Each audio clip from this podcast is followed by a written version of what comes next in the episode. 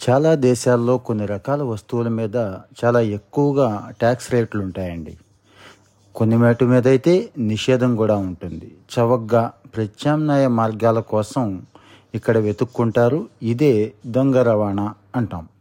సాధారణంగా బంగారం పొగాకు ఆల్కహాల్ లాంటి ఉత్పత్తులు ఎలక్ట్రానిక్ వస్తువులు చాలా వేగంగా అమ్ముడయ్యే ఫాస్ట్ మూవింగ్ సరుకులు మొబైల్ ఫోన్లు ఇలాంటివి ఎక్కువగా విదేశాల నుంచి అక్రమంగా రవాణా అవుతూ ఉంటాయి. వీటితో పాటు డ్రగ్స్ పురాతన విగ్రహాలు నక్షత్ర తాబేళ్ళు అలుగులు ఎండబెట్టిన సముద్ర గుర్రాలు ఖడ్గమృగం క్రొమ్ములు ఏనుగు దంతాలు ఎర్రచందనం పులుగోళ్ళు జంతువుల శరీర భాగాలు ఇలా లెక్కకు మించి సరిహద్దులు దాటేస్తూ ఉంటాయి దొంగ రవాణా రూపంలో. కొన్ని జంతువుల శరీర భాగాల్లో ఔషధ గుణాలు ఉంటాయి అనే దురభిప్రాయం మూఢనమ్మకాలు ఇతర దేశాలకు ఈ ప్రాణుల రవాణాని ఎక్కువ చేస్తోంది.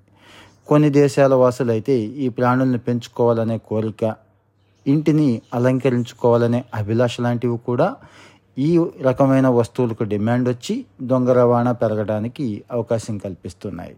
నిఘా వ్యవస్థ వైఫల్యం అవినీతి అధికారులు స్మగ్లింగ్ నిరాటంకంగా చక్కగా జరిగిపోవడానికి ఈరోజు కూడా సహకారం అందిస్తోంది. దేశానికి తీవ్రమైన చెరుపు చేస్తున్న స్మగ్లింగ్ మీద అవగాహన కల్పించడం కోసం భారత పరిశ్రమల సమాఖ్య ఆధ్వర్యంలో దొంగ రవాణా నకిలీల వ్యతిరేక కమిటీ కాస్కేడ్ అంటున్నారు. ఏటా ఫిబ్రవరి పదకొండుని స్మగ్లింగ్ వ్యతిరేక దినోత్సవంగా జరపాలి అని గతాడేనండి నిరటి నిర్ణయించారు. దొంగ రవాణా ప్రభుత్వాల పన్ను ఆదాయానికి గండి కొట్టడంతో పాటు ఉద్యోగాలకు కూడా ఎసరు పెడుతోంది. దేశ ఆర్థికాన్ని కొంగదీస్తోంది కూడా. చట్టబద్ధంగా నడుస్తున్న సంస్థలని ఇది అస్థిరపరుస్తూ ఉంటుంది. ఆవిష్కరణలు పెట్టుబడులకు చాలా పెద్ద విఘాతంగా మారిపోతుంది. ఇందువల్లే వినియోగదారుల భద్రత ప్రమాదంలో పడుతోంది. జీవన వైవిధ్యానికి నష్టం కలిగిస్తోంది. పైగా స్మగ్లింగ్ ఈరోజు వరల్డ్ వైడ్ నేర కార్యకలాపాలు అవినీతి ఉగ్రభూతాలను పెంచి పోషిస్తోంది. స్మగ్లింగ్ అనగానే ముందు బంగారం గుర్తొస్తుంది. రెండు వేల ఇరవై ఒకటి ఇరవై రెండు ఆర్థిక సంవత్సరంలో అక్రమ మార్గాల్లో ఇండియాకు తరలించిన బంగారం ఎనిమిది వందల ముప్పై మూడు కేజీలు.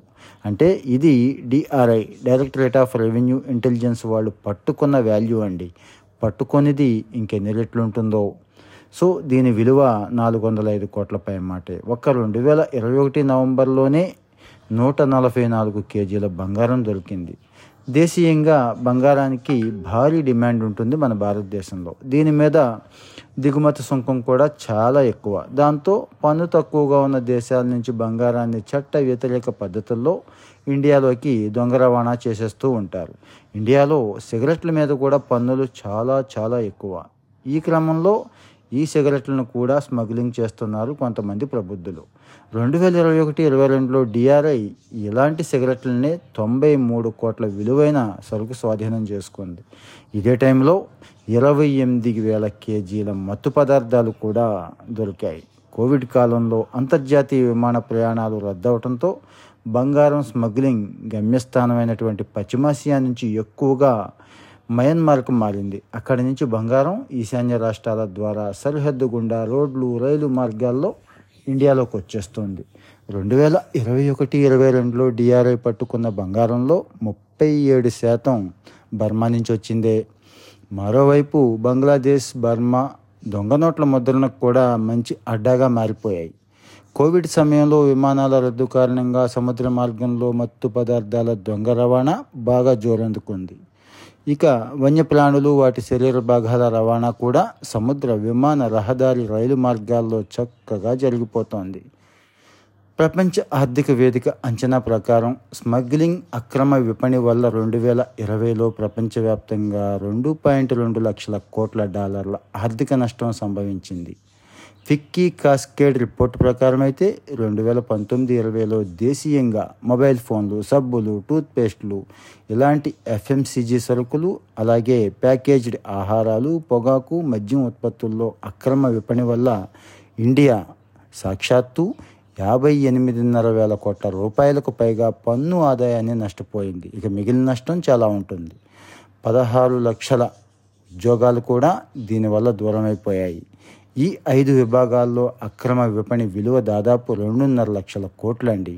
వీటిలో ఒక్క ఎఫ్ఎంసీజీ పరిశ్రమ అక్రమ విపణే అరవై శాతం. దేశీయంగా ప్రపంచవ్యాప్తంగా కొన్ని ముఠాలు ఆయా విభాగాల్లో చాలా చాలా ఆర్గనైజేషనల్గా ఉంటూ స్మగ్లింగ్ చేస్తున్నాయి. దొంగ రవాణా విషయంలో పై స్థాయి వ్యక్తులు చాలా చాలా సీక్రెట్గా ఉంటారు.